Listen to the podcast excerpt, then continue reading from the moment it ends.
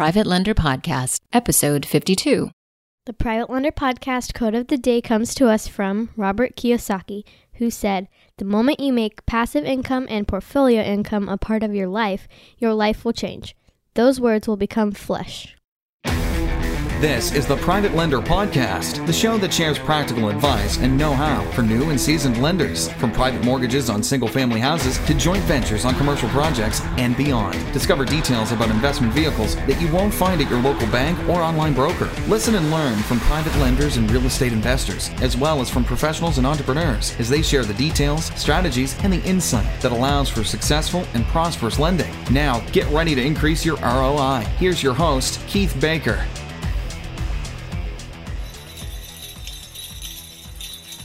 It's beginning to look a lot like distressed property buying season. Property taxes will soon be due. Investors will be needing cash, and this can help you grow your money stash. Welcome to the Private Lender Podcast, the only investing podcast dedicated to helping private lenders and note investors while creating an alternative economy where people just like you and me are able to passively invest in real estate without banks or Wall Street brokers. My name is Keith Baker, and welcome to episode number 52, which is scheduled to go live on Christmas Eve 2018. Today, I'm going to give you an update on the foreclosure that I've been talking about and chronicling over the last few weeks.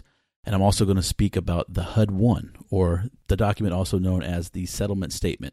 If you close at a title company or in escrow, then it will be supplied what's called the HUD 1, or what we used to be called the HUD 1, but is a settlement statement and I'm going to kind of go over each little pieces of it there and why it's a pretty interesting document. And there's a lot of good information that needs to be checked before anybody signs anything. So, as a lender, I always like to look at the HUD one before I wire my funds to the title company. But before we get into all of that, I'd like to go ahead and thank our sponsor.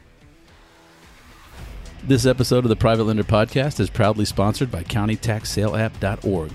With countytaxsaleapp.org, you get a very powerful lead generation tool in the palm of your hand, on your laptop, desktop, or any device you choose. Get real time alerts for between 300 and 600 properties every month that are coming up for the foreclosure auction in Harris County, Texas, the third largest county in the United States. With this intuitive design and interface, the County Tax Sale app lets you search all properties with highly motivated sellers that are coming up for foreclosure auction. Simply search the map and click on a property to learn important details about that property such as the address, owner's contact info, minimum bid, and a street view photo. You can save properties to your favorites and contact the sellers directly and receive email and text alerts if one of your favorite properties is redeemed or canceled prior to the auction. You can even listen to Sammy Gupta on episode 28 of this podcast as he discusses all the powerful features and benefits of countytaxsaleapp.org. For more information, go to the Private Lender Podcast sponsor page, the show notes page for this episode, or to countytaxsaleapp.org. That's countytaxsaleapp.org. And I'd like to give a special holiday thank you to countytaxsaleapp.org as well as 713ria.com for their continued support. And I'd like to wish my sponsors Merry Christmas, Happy Hanukkah, and even though I'm a little late for it, Happy Diwali. All right, so let's get into the heart of the matter. Before I give the update on the foreclosure, I want to talk to you about that last. I'm going to go ahead and talk a little bit about the HUD statement, the settlement statement. So if you close at a title company, you purchase a house, you sell a house, you're going to get each the buyer and the seller both get a copy of this. And it is the document that records the transaction and the pieces of the transaction. And the thing that makes it I guess the most interesting is a couple of things. One, my CPA always requests it, which is pretty standard. If you invest in real estate or purchase, this is the document by which my CPA will compute my taxes.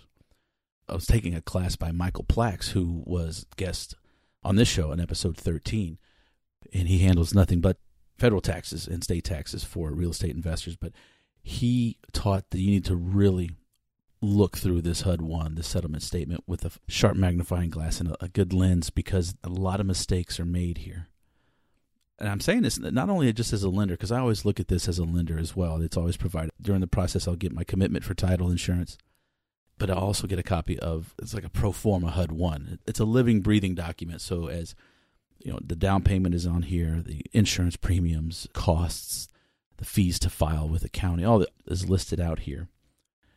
And if you're buying, selling, or lending, you want to check this just to make sure that your interests are going to be best represented and there's not a typo or an error.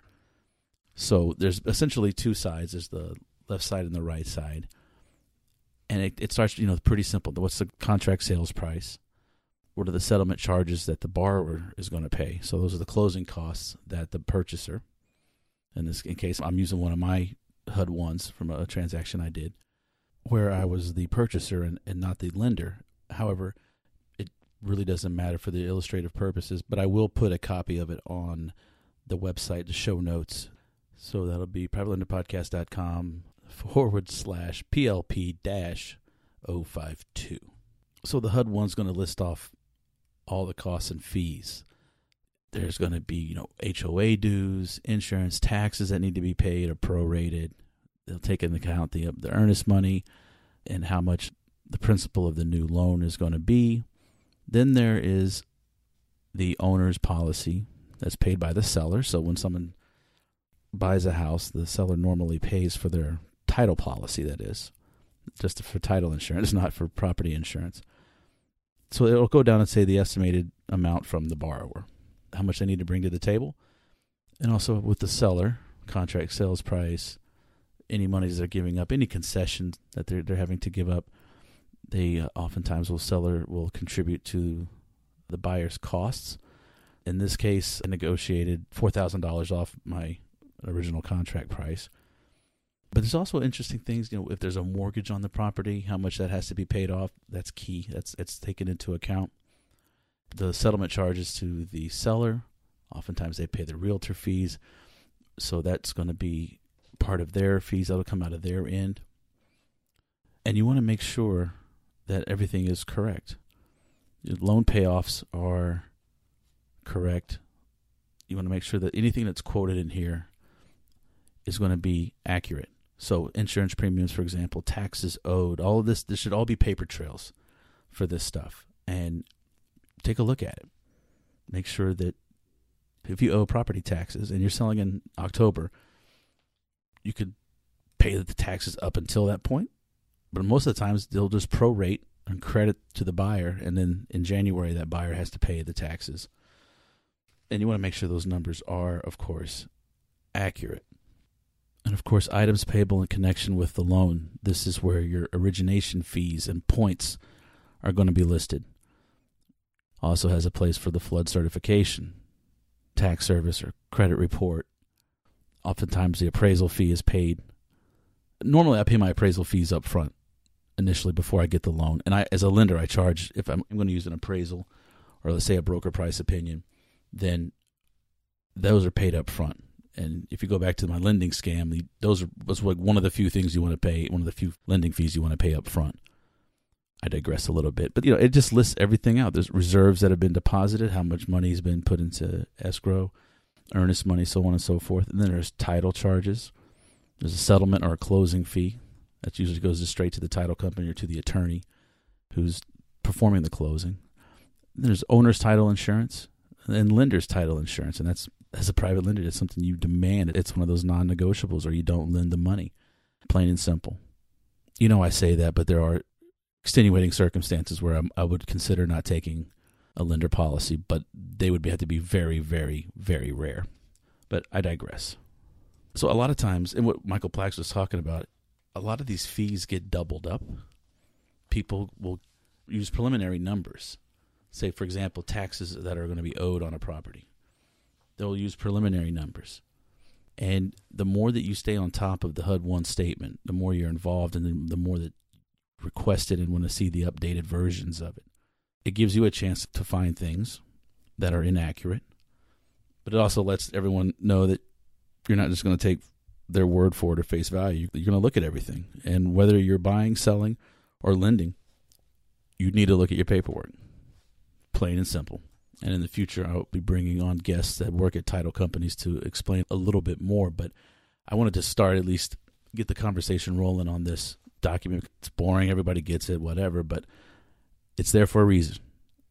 So I highly, highly recommend that you check everything on your HUD ones, or your settlement statements when you close, as the buyer, as the seller, and as the lender. Okay, so now I'm off my soapbox about HUD ones. I'm thinking about jumping right back on when I give you my foreclosure update. So the attorney reached out and said, Hey, there may have been an issue. We may have to wait another month because when he filed, the clerk reported some inaccurate information back to him and said, We'll have to wait another month. Well, as it turns out, he did a little digging and emailed us and said, Well, everything is a okay. We're on schedule to foreclose on the 4th. The first Tuesday of the month in Texas is when the foreclosure auctions occur. This one happened to be December 4th. Nobody purchased the property at the foreclosure auction, so we, the title, has now gone back to mine and my partner's company. And we've issued the order or the notice to vacate to evict. And then I started thinking, I'm not going to lie, I kind of felt like a piece of shit for kicking somebody out this close to Christmas.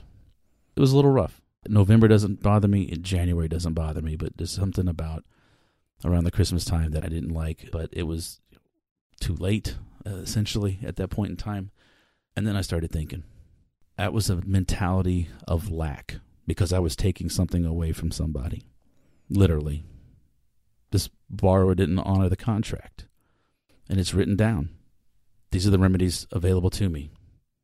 And I took those remedies. I hired a lawyer, let him do all the dirty work and filing and everything. But hired the lawyer to keep me legal as well, to keep me protected, to keep me and my partner, our business, our LLC protected. And then I started thinking, I need to always stop thinking with that lack mentality. And then I realized that for the last 16 months, this person has been able to live in a house. Now, is it perfect house? No, it had issues with it, but he knew that going into it, he was going to fix it up. And yes, it did receive some water from Harvey. But for the last 16 months, he's lived in that house. And for 15 of those months, I've basically let him live there for free. We waited over a year to foreclose because I just didn't feel right after Harvey. And now, 16 months later, and 15 months of no payments, time is up. It needs to go. It's just bad timing. I think a 15 months of free rent is a pretty good gift. And if you're not ready to foreclose on people, you probably shouldn't be in the lending business. Just one of those points I want to keep it real with everybody that I don't want to come across and say, hey, it's all rainbows and snowflakes. Because it's not, because this is a business to me. Lending is a business, it's an investment. I do it to grow my money, to make my life better, or my future life, I should say, my retirement, hopefully, and that of my wife and my children. And I don't get into it to take properties back. I want the cash flow every month, but I've come to accept this. This is part of it. And this is my warning to you is if you're going to lend to somebody who's going to be an owner occupant, this may be a case not to do it because one, you have you know you need an RMLO, residential mortgage loan originator. They need to make sure that everything these people are vetted because they're a consumer. They're not an investor now. They're a consumer. So essentially, in the eyes of the law, they're completely ignorant and easily misled. So, and rightfully so. It's not a complaint. I'm just saying, but that's the way it's going to play out. That they don't know anything and bad, bad lender. But then again, here, you know, I kick somebody out of their home right before Christmas. I really don't like that, but I've moved through it, moved on, obviously, and we'll you know do it again. But this is one of the ugly spots of this business. Less favorable, I should say. Maybe not ugly. It's a little strong, but it's less favorable, and it's all part of it. And I feel like I'd be doing a disservice to anyone listening if I wasn't honest about the foreclosure process and the end result and how that uh, made me feel as a person, as a lender. Anyway, hopefully you guys can glean something from that or take something away from it. And and look, I'm going to do this again. I'm okay with it. I'm not going to change my lending strategies because of this. This is part of the game. Anyway, so now that I've probably completely depressed you on Christmas Eve, I release you to go to your families. but as I did with my Thanksgiving episode, please keep it civil. No fights. Don't go to jail. Especially now. I mean, the Black Friday thing I kind of understand, but if you're going to jail on Christmas, it's probably because of your cousin or your brother or something. So let's try to keep that out. Keep it above board. But All right, I'm going to stop now. I apologize. Anyway, so please continue to email your questions to Keith at privatelenderpodcast.com. And please rate and review on the platform you use to listen to this show. Please spread the word.